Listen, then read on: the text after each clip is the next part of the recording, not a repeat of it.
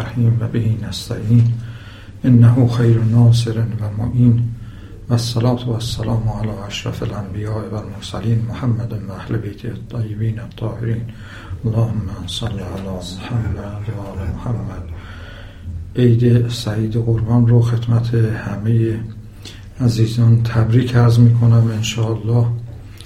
به خواسته های خودشون در این عید دست یافته باشند. بحث مدل های فرهنگی در قرآن یک بحث در واقع تا حدی دشواریه و نیاز به مقدماتی داره که من در ابتدا به اون مقدمات می‌پردازم. مقدماتی که بهش می‌پردازم اینه که این بحث از کجا اومده بحث مدل های فرهنگی؟ خب طبیعیه یه تاریخچه رو باید خدمت دوستان ارز کنم. بعد خود اصطلاح مدل های فرهنگی رو معنا کنم که مراد از مدل های فرهنگی که به انگلیسی, به انگلیسی cultural models گفته میشه چیه. بعد بیام اون رو تطبیق کنم بر قرآن. ببینیم نگاه مدل وارعی به آیات قرآن چیه و چه معلفه هایی داره چه نتایجی می‌تونه داشته باشه تا اگر فرصتی شد به برخی بحث های روشی هم بپردازم. طبیعیه که در یک جلسه یک ساعته نمیشه همه ابعاد این بحث رو موشکافی کرد و ما باید به خیلی از مباحث کلی اکتفا کنیم تا یک تصور نسبتا اجمالی از خود بحث ارائه بدیم. بحث مدل های فرهنگی از مباحث انسانشناسی شناختی کاگنیتیو آنتروپولوژی یا انسانشناسی شناختی که در دهه های اخیر در علوم شناختی مطرح شده. علوم شناختی علومی هستند که با ذهن بشر ارتباط دارند و فرایندهای ذهنی رو تحلیل می کنند این دانش ها عمدتا پنج دانش هستند که در مجموع بهشون علوم شناختی گفته میشه cognitive sciences یکی عصب شناسی شناختی دوم روانشناسی شناختی سوم فلسفه ذهن چهارم زبانشناسی شناختی پنجم هوش مصنوعی. برخی از اندیشمندان دو دسته از دانش ها رو به این پنج دانش اضافه کردند که اونها عبارتند از علوم کامپیوتری و انسانشناسی شناختی. انسانشناسی شناختی خب طبیعی همونطوری که از نامش پیداست دانشی راجع به انسان. خود انسانشناسی به صورت کلی دانشیه که از تنوع انسان بحث می‌کنه. و انسان شناسی شناختی دانشیه که از تنوع شناختی انسان بحث می‌کنه. یعنی فرایندهای ذهنی در میان اقوام و ملل مختلف در میان فرهنگ های مختلف چه تفاوت هایی داره؟ آیا فرایندهای ذهنی با هم تفاوت دارن یا نه؟ انسان شناسی همونطوری که اشاره کردم دانش تنوع شناخت تنوع بشره انسان تفاوتش از موجودات دیگر در اینه که تنوع بسیار زیادی داره. حیوانات رو که ما می‌بینیم حیوانات خب تنوع بیشتر زیستی و نوعی دارند. یعنی هم از لحاظ نوع با هم مختلفن. ما انواع مختلفی از حیوانات رو داریم. که این انواع مختلف هم از لحاظ زیستی و جغرافیایی تا حدی با هم تفاوت دارن. اما تنوعی که در انسان می‌بینیم این تنوع در حیوانات به این صورت در این حد دیده نمیشه. انسان ها تنوع فرهنگی دارن تنوع اقتصادی دارن تنوع پوستی دارن سیاه پوست و سفید پوست و تنوع از به حضور علمی دارند. یعنی دانش هایی که در میان انسان ها هست متفاوته. تنوعات انسان بسیار زیاده. تنوع سیاسی داره انسان. نظام های سیاسی در میان فرهنگ ها و اقوام مختلف خب با هم تفاوت داره. دانش انسان شناسی آنتروپولوژی دانشیه که انسان رو از نظر تنوعش بررسی می‌کنه. اگر بخوام یه مقدار بیشتر توضیح بدم تا اون جایگاه بحث مدل های فرهنگی بیشتر مشخص بشه از قدیم شاید بتونیم بگیم از دوره یونان باستان تا به قرن بیستون که می‌رسیم بحث های زیادی راجع به ماهیت انسان صورت گرفته. به عنوان مثال فلاسفه از زمان ارسطو انسان رو به حیوان ناطق بررسی به تعریف می کردند اما در تقریبا دوره جدید قرن بیستم و شاید اندکی قبل از قرن بیستم در نیمه دوم قرن نوزدهم کم کم تحقیقاتی شکل گرفت که امروزه به اون انسانشناسی گفته میشه. اعتقاد انسانشناسان بر اینه که انسان رو باید به صورت عینی و ملموس شناخت بر اساس تنوعاتی که داره. به بیان دیگر انسان رو دو گونه میشه شناخت. یکی انسان رو در مقام تعریف و از نظر عقلی شما می‌تونید بشناسید. یعنی کاری نداشته باشید که انسان ها در روی کره زمین چگونه زندگی می‌کنن چه اختلافاتی با هم دارن. خود انسان رو به ماه و انسان در نظر بگیرید و اون رو تعریف کنید که فلاسفه چنین تعریفی رو در واقع در نظر داشتن. انسان پیشین رو به اصطلاح که اینو بهش انسان پیشین گفته میشه انسانی که تحقق پیدا نکرده اون رو بررسی می‌کردند.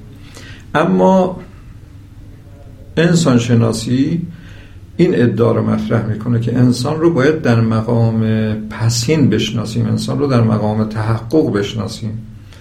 یعنی باید بریم انسان ها رو بر اساس تنوعاتی که دارن این تنوعات رو بررسی کنیم و اگر هم می‌خوایم نتیجه کلی به دست بیاریم بر اساس در واقع اون تنوعاتی که داره این کلیات رو به دست بیاریم. در دوره قدیم به نقش فرهنگ در زندگی انسان توجه نمی کردن و انسان رو موجودی فارغ از فرهنگ بیرون از فرهنگ تعریف می کردند لذا این انسان انسان پیشین نام داشت. اما فلاسفه دوره جدید این ادعا رو مطرح کردن که انسان موجودیه که در فرهنگ در اون فرهنگ زندگی می‌کنه و این فرهنگ درش تأثیر داره.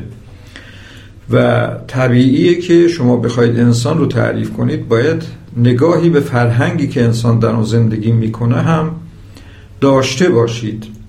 البته من نمی‌خوام وارد ادعاهای نسبیت گرایانه انسان شناسا بشم چون اینجا خب دو دیدگاه وجود داره. برخی چنان افراطی این دیدگاه رو مطرح می‌کنن که به نسبیت گرایی می‌رسند که انسان رو موجودی نسبی می‌کنن. میگن انسان ها از فرهنگی به فرهنگ دیگه فرق دارن. ما قائلیم که علا رغم این که انسان ها درون فرهنگ های مختلف زندگی می‌کنند اشتراکاتی هم دارند و نسبیت گرایی فرهنگی رو نمیپذیریم انسان شناسی مثل خیلی از دانش هایی که در قرن بیستم مطرح شده نباید با اون سیاسفید برخورد کرد. جنبه های مثبت هم داره که میشه پذیرو و جنبه های منفی. بنابراین نسبیت گرایی فرهنگی رو بذارید کنار. در این حد میپذیریم که انسان رو باید در فرهنگ لحاظ کنید و نقش فرهنگ رو در زندگی انسان در تمام ابعاد زیستی انسان در نظر بگیرید. خب اگر این نگاه رو داشته باشیم که برخی از فلاسفه جدید می‌گفتن نسبت انسان به فرهنگ مثل نسبت ماهی به دریاست که ماهی بیرون آب زندگی نمی‌کنه. انسان هم واقعا در متن زندگی در درون فرهنگ زندگی می‌کنه و بیرون از فرهنگ وجود نداره انسان. هیچ انسانی بیرون از فرهنگ وجود نداره. حتی راجع به فرهنگ های دیگر وقتی انسان فرهنگی غیر از فرهنگ خودش داره فکر می‌کنه باز درون فرهنگ خودش زندگی می‌کنه. و نسبتی با فرهنگ خودش داره. بنابراین فرهنگ زیست جهان انسان رو تشکیل میده و شما باید به نقش فرهنگ نسبت به انسان توجه کنید. فلاسفه دوره قدیم طبیعیه که انسان رو فرافرهنگی لحاظ می‌کردند و به نسبت انسان با فرهنگ توجه نمی کردند ما اگر به خود مطالعات قرآنی هم توجه کنیم این نکته رو در مطالعات قرآنی هم می‌بینیم. بسیاری از مفسرانی که در دوره قدیم ظهور کردند اینها به نقش فرهنگ در انسان توجه نمی کردند انسانی رو که مخاطب آیات الهی بود انسانی لحاظ می‌کردن که بیرون از فرهنگ زندگی می‌کنه. یعنی در واقع انسان پیشین رو مخاطب آیات الهی می‌دونستند. خود این مشکل آفرین بود. انبیا با فرهنگ های مختلف مواجه بودند.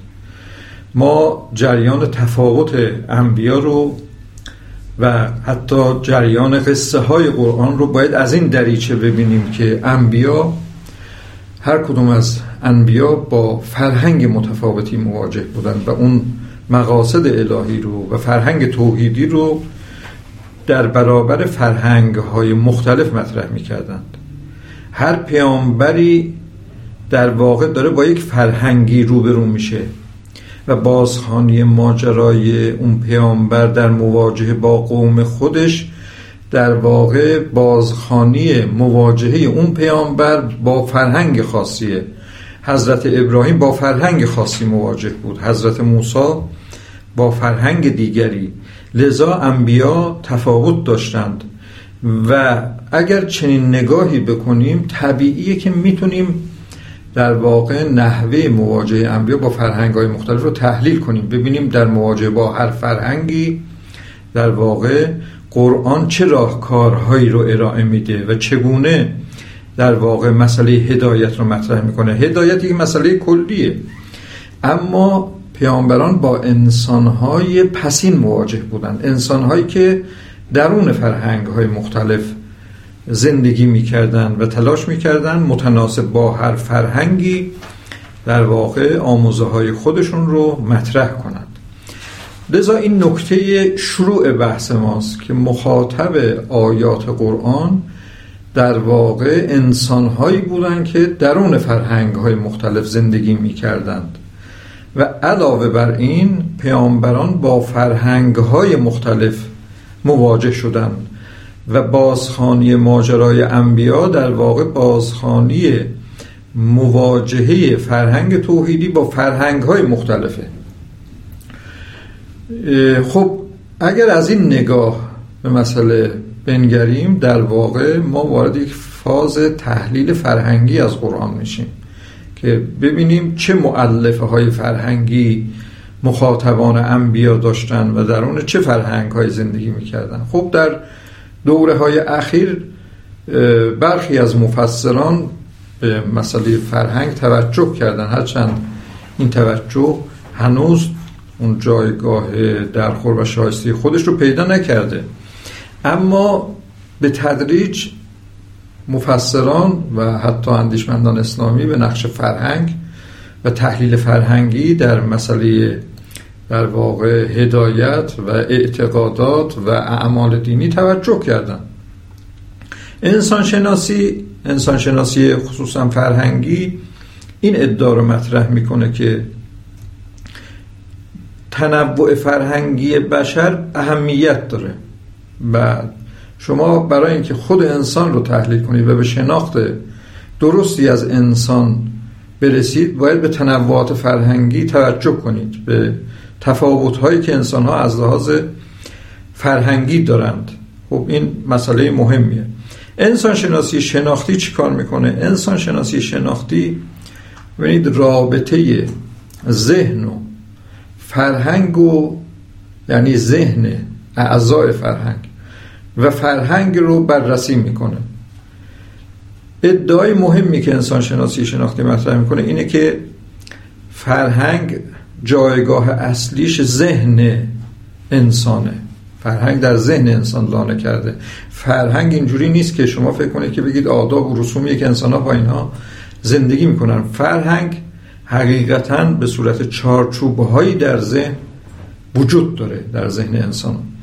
و به نحوه اندیشیدن انسان به نحوه رفتار انسان.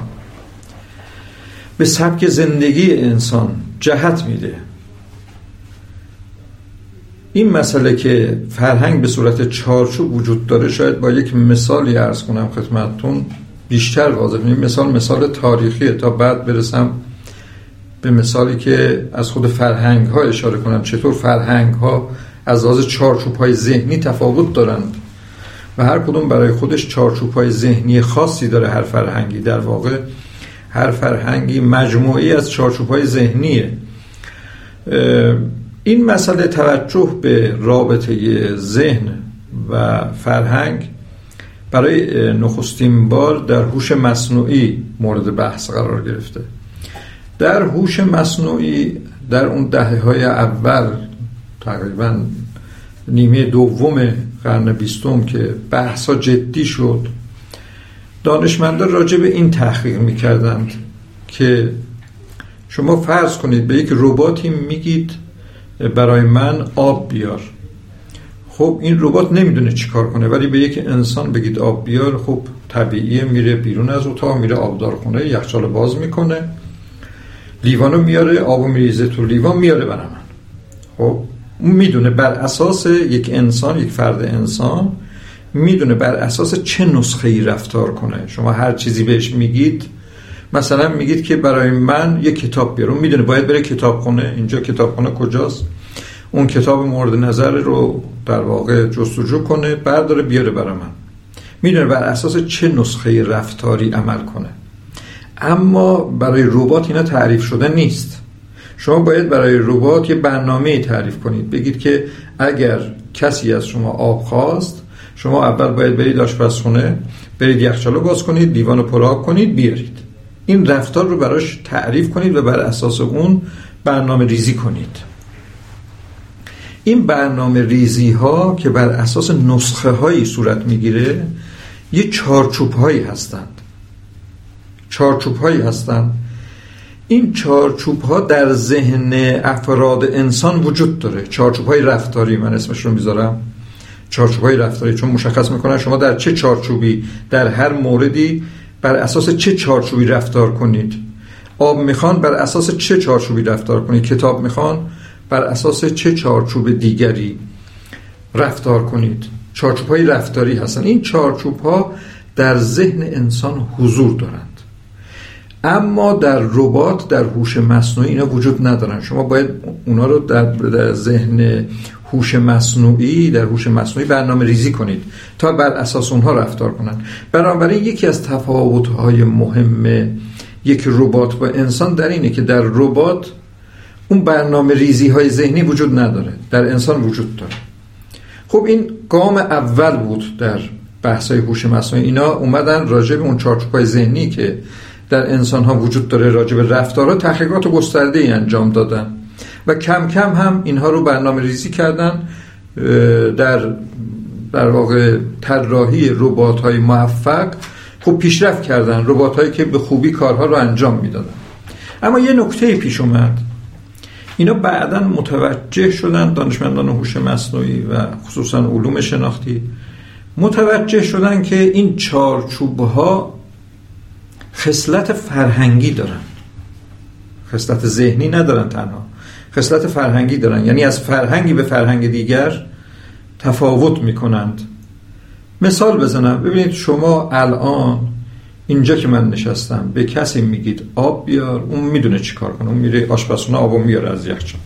اما اگر در جنگل های آفریقا باشید به یکی از در واقع آفریقایی هایی که توی جنگل زندگی می‌کنه بهش بگید که برو آب بیار اون میره دلو و بر میداره میره کنار رودخونه آب پر می‌کنه میاره. مثل شما رفتار نمی‌کنه که در قوم دارید زندگی می‌کنید. چون در فرهنگ اونها یک سری رفتارهای دیگری تعریف شده نسخه های رفتاری دیگری تعریف شده. چارچوب های ذهنی اونها با چارچوب های ذهنی شما فرق می‌کنه. بنابراین این چارچوب های ذهنی خصلت فرهنگی دارند. ما تا به حال به این نکته رسیدیم که ببینید رفتارهای ما بر اساس یک سری چارچوب های ذهنی صورت می‌گیره. دو این چارچوب های ذهنی خصلت فرهنگی دارن دانشمندان علوم شناختی و انسان شناسی شناختی اومدن اسم این چارچوب های ذهنی که چارچوب های ذهنی که خصلت فرهنگی دارن اسم اینها رو گذاشتن مدل های فرهنگی. تفاوت اصلی فرهنگ ها در این مدل های فرهنگیه که انسان ها با اون زندگی می‌کنن. اون چارچوب های ذهنی فرهنگیشون با هم فرق داره. یه مثالی از فرهنگ بزنم. ببینید الان شما خب بهتون گفتن مراسم عروسی یکی از حالا مراسم خواستگاری یکی از اقوامتونه. شما چه تصوری از این پیدا می‌کنید از این پدیده؟ خب این تصور رو پیدا می‌کنید که بله حتما خانواده اون رفتن گل خریدن شیرنی خریدن اونو برداشتن شب رفتن خونه در واقع اون خانمی که باید خواستگاری کنن با پدر مادرشون صحبت کردن و هاکس یک سری رفتارها به ذهنتون میاد. حالا فرض کنید یک نفر که در انگلیس زندگی می‌کنه بهش بگن که یکی از دوستان شما رفته خواستگاری. اون چه تصوری می‌کنه؟ تصور می‌کنه حتما این دوستم گلی خریده اون خانم رو دعوت کرده به یک کافه اونجا خواستگاری کرده. به عنوان مثال از می‌کنم ما چون چارچوب های فرهنگی با هم چیه؟ تفاوت دارن. مثال دیگر شما اینجا بهتون میگن که مراسم ترهیم برای یکی از دوستانه. خب چه تصوری می‌کنید تصور می‌کنید که بله مسجدی هست فلان ساعت مسجد برقراره. بله میرید اونجا فاتحه می‌خونید منبری میشه و برمیگردید فاتحه خب این مجلس تحریمه آیا کسی که در یک کشور دیگر کشور اروپایی زندگی می‌کنه به اون بگم مجلس ترهیم فلانی اون چنین تصور رو داره نه اون بر اساس فرهنگ خودش اون رفتارها رو پیش بینی می‌کنه که مثلا مجلس ترهیم متناسب با اونها چه جوریه اونا مثلا میرن سر خاک نمی‌دونم گل می‌ذارن رو خاک و برمیگردن.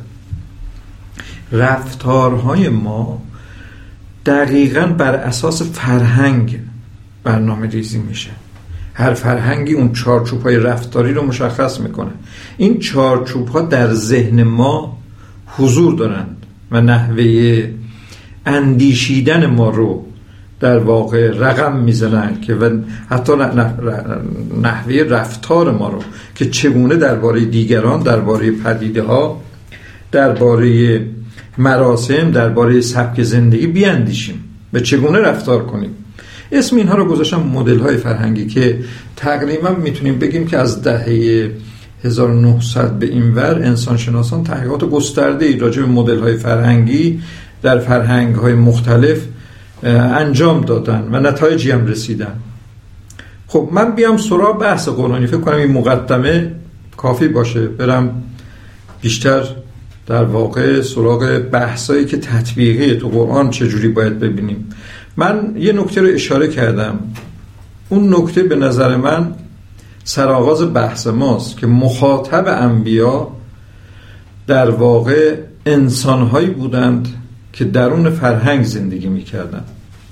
و تکسر انبیا رو ما باید از این دریچه ببینیم که تکسر انسانهایی که در واقع مخاطبان انبیا بودند فرهنگ های مختلف داشتند مدل های فرهنگی مختلفی داشتند یه مدل های فرهنگی قرآن داره یه چارچوب های فرهنگی داره میگه به مخاطبان خودش. و یه مدل های فرهنگی مخاطبانش داره. هر مخاطب هر انبیایی برای خودش مدل های فرهنگی خاصی داره. اینا رو ما باید تحلیل کنیم. به نظر میاد که تحلیل مدل های فرهنگی در قرآن اینکه شما برید سراغ این که چه چارچوب های فرهنگی قرآن ارائه میده و چه چارچوب های فرهنگی مخاطبان انبیا داشتن این در واقع قدم اول برای رسیدن به تفسیر فرهنگی از قرآن. ما امروزه به تفسیر فرهنگی از قرآن نیاز داریم. یعنی تفسیری که آیات قرآن رو متعلقشون رو فرهنگ بشر قرار بده و اون پیامدهای فرهنگی آیات رو به خوبی تحلیل کنه.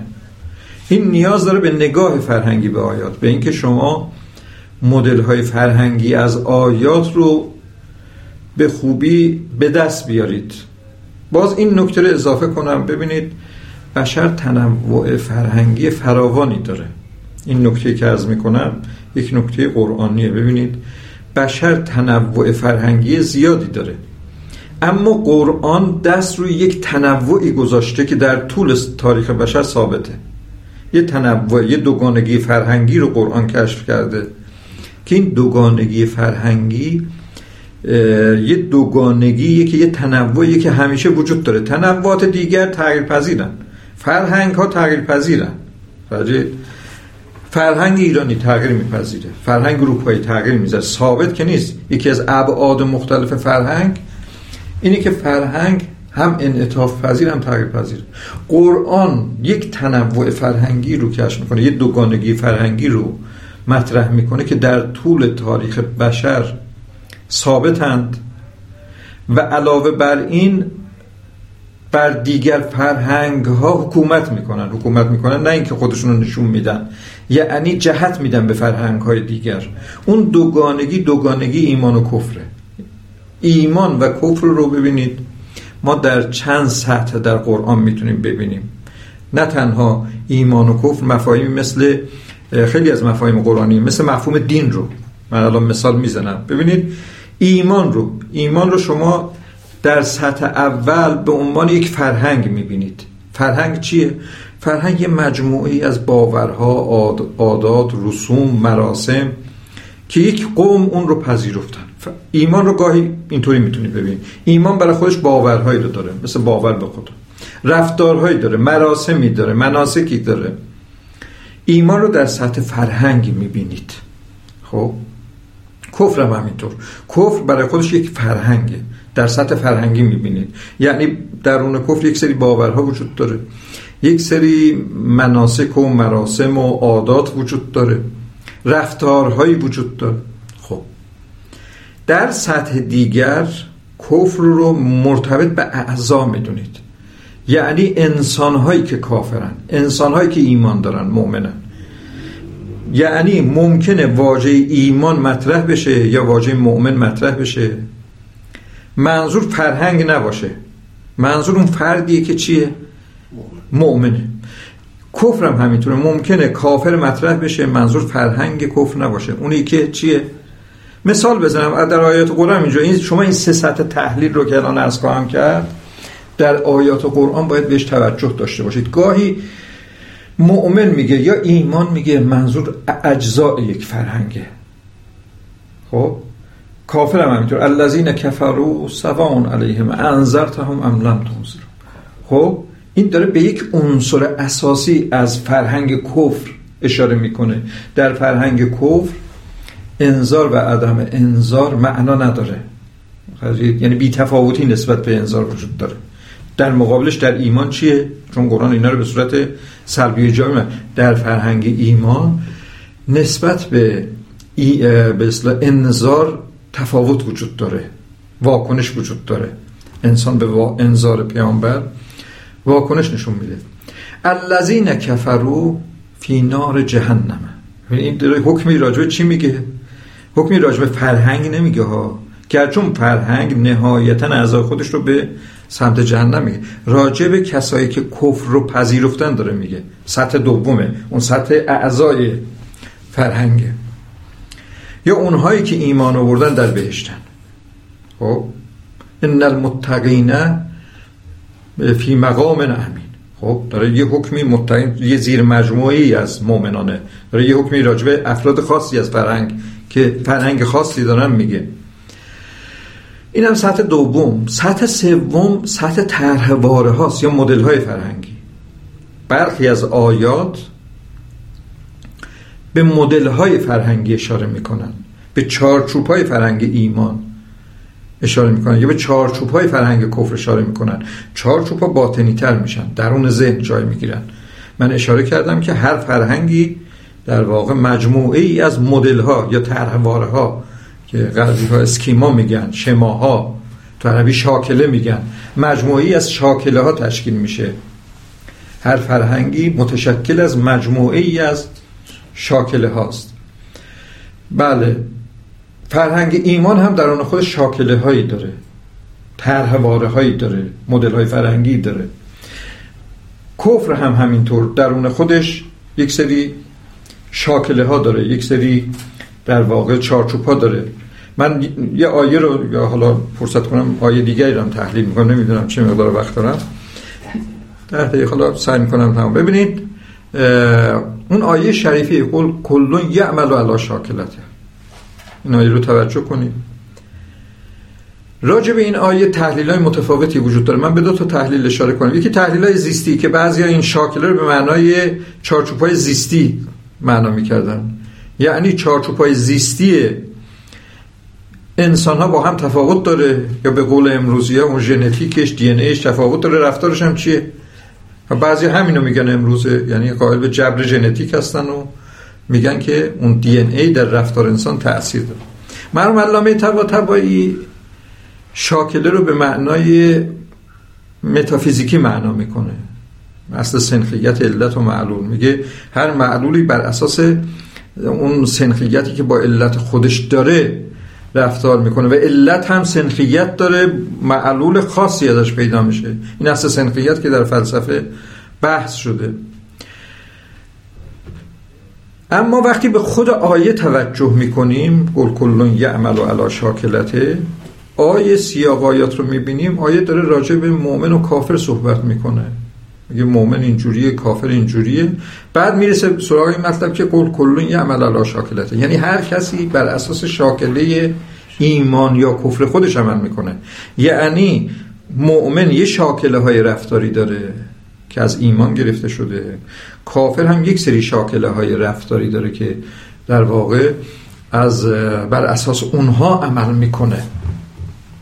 البته تحلیل مرحوم علامه طباطبایی خیلی عامتر از اینه. این خواسته چون فقط اون فرهنگ رو هم در بر, در بر می‌گیره. ولی اصل سنخیت خب خودش یک اصل مبهمیه. به نظر ما هم فراتر از دلالت آیات, آیات میره. یعنی مراد جدی آیه بالا ما باید بحث کنیم واقعا. مراد جدی اینه شاکله فرهنگی رو داره میگه. به معنای شاکله ایمان یا کفر رو یا شاکله به معنای عامتری میگه که هر علتی با معلول خودش مسانخ سنخیت داره. اونو داره میگه. این یه بحث دیگره.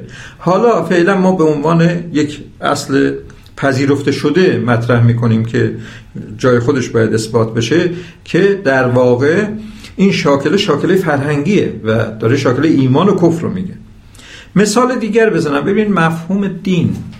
مفهوم دین از مفاهیمیه که در قرآن در هر سه سطح به کار رفته. خب؟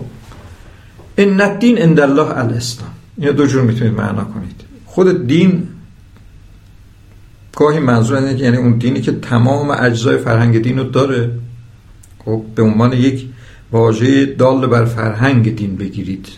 در اون سطح معنا کنید. یا ان الدین عند الله الاسلام اون دینی که به مرحله طرحواره رسیده شاکله رسیده. ببینید انسان ممکنه اعتقاد داشته باشه. اعتقاد ایمان داره. ایمان در سطح اعتقاد. ایمان به عنوان اعتقاد داره. ایمان به عنوان فرهنگ رو داره. یعنی اجزای فرهنگ اسلام رو پذیرفته. رفتارهای اسلامی هم داره اخلاق اسلامی هم داره. اما ایمان در سطح شاکله رو نداره. ممکنه اعتقاد داشته باشه ولی رفتار ایمانی نداشته باشه. خیلی بحث کردن چرا؟ کسی ممکنه ایمان داشته باشه. به خدا اعتقاد داره. ایمان در سطح اعتقادی رو داره. اما رفتارش رفتار ایمانی نیست. بین اون اعتقاد و رفتار فاصله میفته دلیلش همینه چون هنوز ایمان به حد طرح واره نرسیده چارچوب ذهنی نشده براش که رفتارش و سبک زندگیشو چیه؟ جهت بده. خب ان الدین عند الله الاسلام داره کدوم میگه؟ یعنی اونی که دین دین کسی نزد خدا مقبوله که ایمان درش و دین درش در حد طرح واره رسیده. یا نه فقط قبول کرده. فقط قبول که نمیگه. فقط اعتقاد رو نمیگه. دین اعتقادی رو نمیگه. دین فرهنگی رو هم نمیگه. دین چی رو میگه؟ دین شاکله رو میگه. دینی که به حد مدل فرهنگی رسیده. تمام ابعاد زندگی انسان رو در بر گرفته. اینم داخل حرفان بهش اشاره کنم. تعریف ما از جامعه دینی همینه. جامعه دینی جامعه نیست که در سطح کلی به اعتقادات دینی رسیده باشه. جامعه نیست که فقط فرهنگ دینی داشته باشه. جامعه که طرحواره های دینی در اون حاکم باشه. مدل های فرهنگی دینی در اون حاکم باشه. این خب نیاز به بحث جامعه شناختی و قرآنی داره. اون آیه دومی که اون رو هم تحلیل کنم و خدمت دوستان باشم سوالاتی که دارن. البته خب مثال فراوانه من فرصت ندارم کم کم به این برسم. مثلا اون سطح دیگر بحثم که با چه روش هایی مدل های فرهنگی رو از قرآن باید استیاد کنیم اون نیاز به بحث معناشناختی داره. بحث معناشناختی یه راه داره که شما چطوری مدل های فرهنگی رو به دست بیارید. با این پروژه شما می‌تونید یک تعریف فرهنگی از قرآن رو دنبال کنید و مدل های فرهنگی رو از قرآن به دست بیارید. ببینید آیه اکراه رو. لا اکراه فی الدین. قد تبین الرشد من الغی. منظور از دین چیه؟ این از آیاتی که بین مفسران بر سرش اختلاف زیاد شده.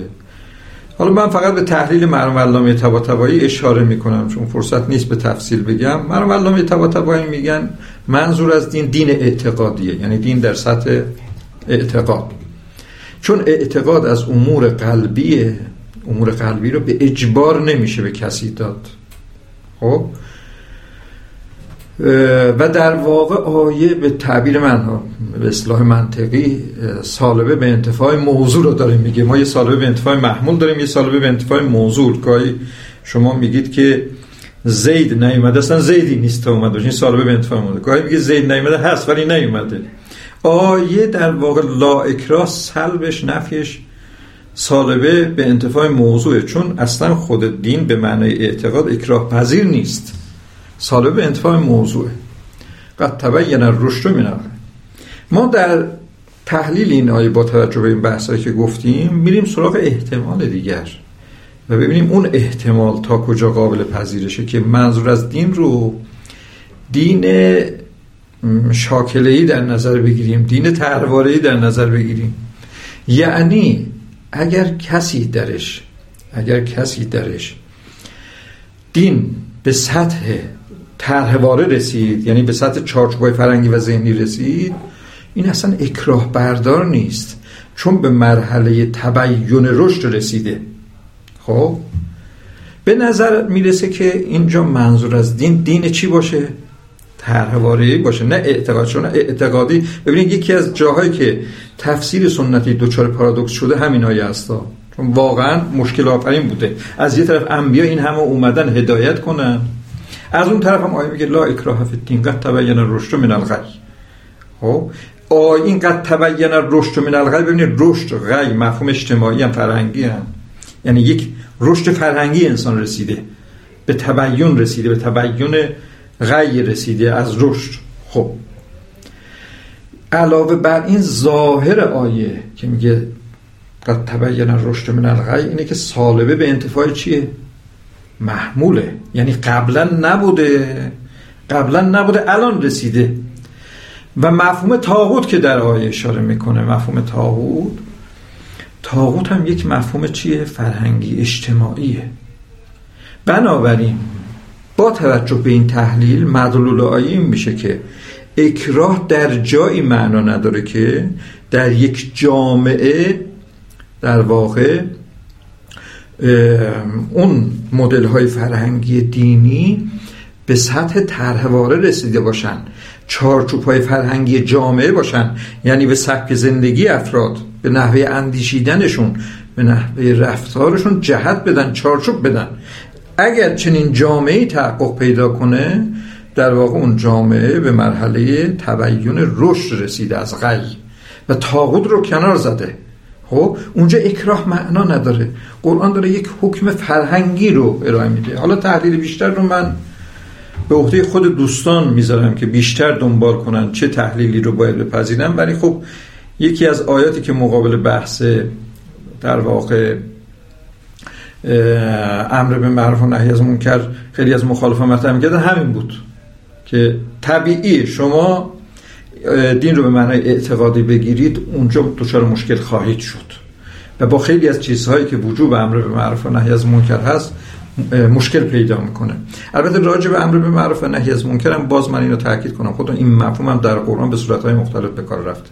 گاهی در سطح اعتقادی به کار رفته گاهی در سطح چارچوب فرهنگی. مفهوم ربا هم همینطوره. وقتی قرآن داره جامعه یهود رو و تقریح می‌کنه که این جامعه ربا گرفته بودن. یعنی نه اینکه اعتقاد به ربا داشتن. یعنی ربا چارچوب فرهنگی اونها شده بود. چارچوب فرهنگی اونها شده بود.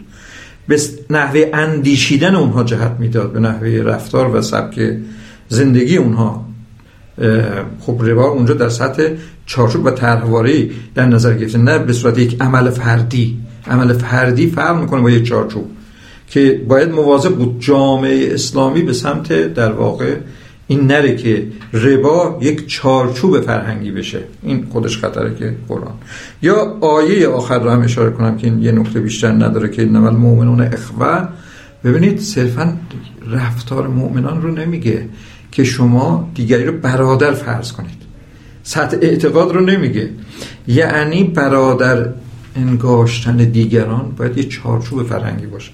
شما درباره دیگران اینجوری فکر کنید که برادرتونه. اینجوری رفتار کنید که برادرتونه سبک زندگی شما به این شکل باشه که اون برادر شماست. من متاسفانه فرصت بیشتری ندارم. انشالله سوالای دوستان بتونه جهت بهتری به بحث ما بده. خواهش من جنبندی که من می‌تونم در این چند دقیقه ارز کنم اینه که ما در واقع اول از اینجا شروع کردیم که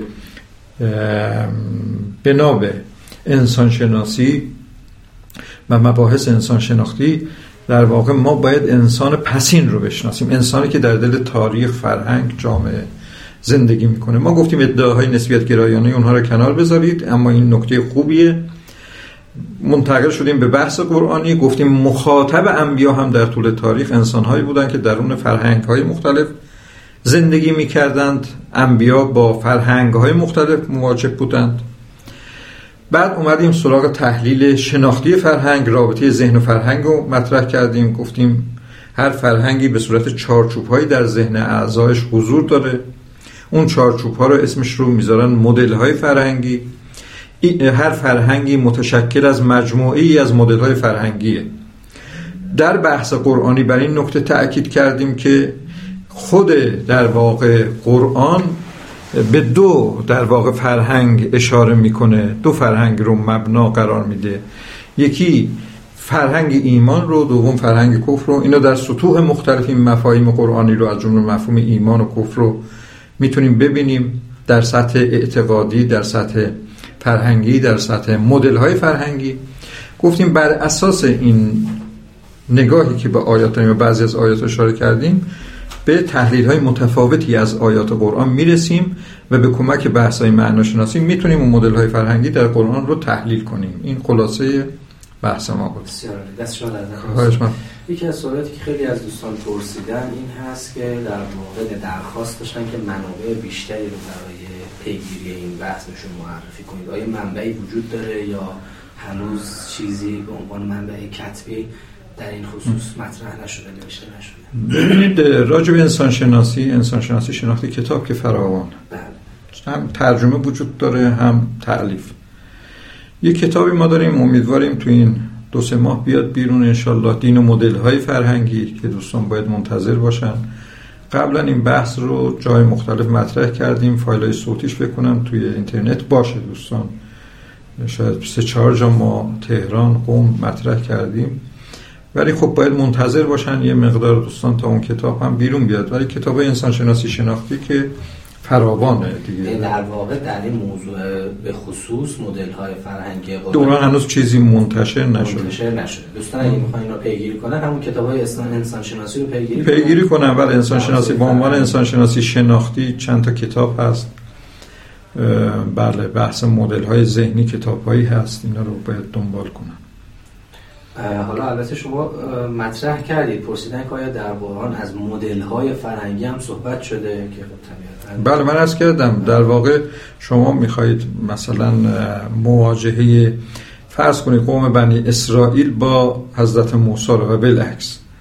این در واقع واکنش هایی که وجود داشته تحلیل کنید در واقع از دل اینها می‌تونید مدل های فرهنگی اونها رو به دست بیارید. ولی این خیلی وقتی حضرت ابراهیم میگه لا احب الافلین داره به یه چارچوب فرهنگی که در دل مخاطبان خودش وجود داشته اشاره می‌کنه. فرهنگ در واقع حاکم بر قوم حضرت ابراهیم این بود که دنبال چیزهای پولپذیر بودند. چیزهایی که زوال پذیرند و حضرت ابراهیم درست همون مدل رو در واقع نشانه میره. میگه که در فرهنگ توحیدی شما باید دنبال چیزهایی باشید که بله فنا ناپذیرن به عنوان مثال ارز کنم. خدمت ارز که پرسیدن حالا به هر حال فایده علمی و عملی بحث مدل های فرهنگی چه می‌تونه باشه؟ من به چند تا فایده اشاره کردم. ببین نگاه ما رو به جامعه دینی تغییر میده. الان خب مشکل ما به نظر من سطح اعتقادات نیست در جامعه ما. سطح فرهنگ هم نیست. خیلی پیدا می‌کنید اعتقادات اسلامی. اون چارچوب های فرهنگی که مشکل داره.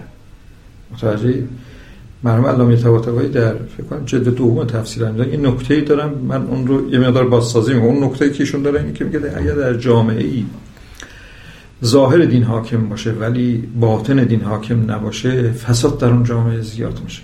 اون باطن دین طرحواره های چیزن. فرهنگی یعنی به حد چارچوب باید برسه.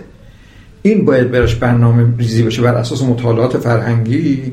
الان باید دیگه در دهه چهارم انقلاب که ما در فازه باید دنبال این باشیم و بحث فرهنگی بحث فرهنگی راجع به قرآنه که می‌تونه فاصله قرآن با جامعه کم کنه.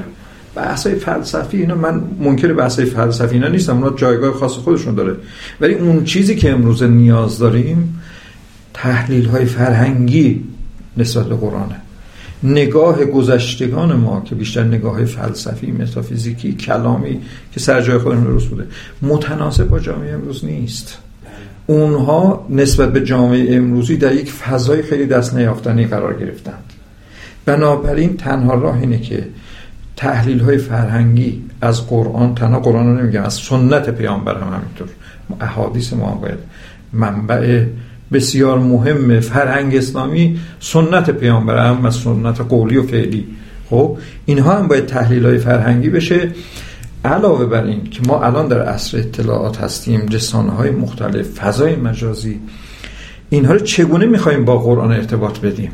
اون چارچوب های فرهنگی اگر به دست بیاد خب اون چارچوب های فرهنگی شما می‌تونید حتی در فضای مجازی هم دنبال کنید در رسانه ها هم دنبال کنید. ببین اینا چه مشکل دینی دارند؟ در بله. شما معتقدید که با بحث های فرهنگی و مدل های فرهنگی فاصله عمل و نظر توی فرهنگ ما توی اندیشه اسلامی کم میشه. این, این کم میشه علاوه بر این قرآن جایگاه اصلی خودش رو پیدا قرآن اومده فرهنگ بشر رو تغییر بده. بله. در صورتی که الان فقط معطوف شده به تغییر ذهن. تغییر ذهن من انکار نمی کنم ما یک بار اینه که شما ذهن رو تغییر می‌دید بعد به دنبال اون هستید که فرهنگ رو تغییر بدید. این فاصله دوریه یک بار همون از همون اول فرهنگ رو هدف قرار می‌دید که در ضمن اون ذهن بشر هم تغییر می‌کنه. این در واقع به نظر میاد که متعلق آیات دوستان پرسیدن که اگه بخوایم به صورت مسئله محور این مورد رو پیگیری بکنیم و دنبال کنیم به نظر شما چه مسائلی اهمیت بیشتری داره؟ چطور باید وارد این بحث بشیم که این بحث رو پیگیری بکنیم؟ من توصیه می‌کنم دوستان کتاب های راجع به هر چیزی که راجع به فرهنگه که من اسم اونا رو می‌ذارم مطالعات فرهنگی به معنای عام. یه رشته داریم مطالعات فرهنگی اون مطالعات فرهنگی به معنای خاص. جامعه شناسی هم از فرهنگ بحث می‌کنه ولی مطالعات فرهنگی نیست. روانشناسی فرهنگ هم از فرهنگ ولی مطالعات فرهنگی. هر چیزی که راجع به فرهنگ اصلا عنوان فرهنگ رو داره دوستان جدی بگیرن این توصیه اول منه. چون نگاهشون رو تغییر میده. وقتی وارد فضای آیات میشن با این مطالبی که من از کردم نگاهشون تغییر میده. بعد نکته دیگر اینه که هر آیه رو که می‌خونن این مسئله رو با خودشون مطرح کنن که از امروز بالاخره در چه سطحی من باید معنا کنم؟ در سطح در واقع اعتقادی باید معنا کنم در سطح فرهنگی در سطح چارچوبی خودشون سعی کنن استدلال هایی برای این پیدا کنن. روایات هم همینطوریه. ایمان رو راجب ایمان دقت کنن دوستان. هر آیه‌ای که راجب ایمان یه حکمی رو مطرح می‌کنه این سطور رو مطرح دنبال کنن. راجب کفر هم همینطور. راجب در واقع مخاطبان انبیا. به نظر من مجموعه از اطلاعات جدید خوب به دست میارن که می‌تونن خب اینا نیاز به طبیعی ما داریم بحث مثلا حداقل یک ترم داریم تو یک بله. ساعت میگیم بله. نیاز به بحث روشی معنی شناختی داره که دوستان خب جدی بحث معناشناسی هم حتما جدی بگیرن چون روش کاره که شما دارید با زبان زبان قرآن رو قرائت فرهنگی دارید می‌کنید لذا باید به کمک معناشناسی قرائت های فرهنگی از قرآن رو به دست بیارید. یکی از سوال هم در مورد روش پرسیدن که در واقع در مورد روش تحلیل و تفسیر فرهنگی یه توضیحی بفرمایید که چه جوریه؟ بله من چند تا نکته گفتم راجع به این کلی. یکی اینکه سطوح مختلف. مختلف آیات رو در نظر بگیرند. هر حکمی که میگه این رو تحلیل کنند. بعد از روش های معناشناسی باید کمک من دوستان حتما دوری باید در معناشناسی بگن حالا اون دو جلدی که ما تعلیف کردیم داره تدریس میشه. بعضی برای یک و دو که دانشگاه داره تدریس میشه حوزه هم همون معناشناسی یک و دو حوزه و دانشگاه. من تقریبا اکثر مکاتب تقریبا 99 درصد مکاتب معناشناسی اونجا با مثال های قرآنی سعی کردم بیارم یا تمرین و اینها. اونو دوستان بخونن بحث کنن. ولی خب در کنار اون مطالعات فرهنگی جایگاه خودشو داره. باید اینا رو جدی بگیره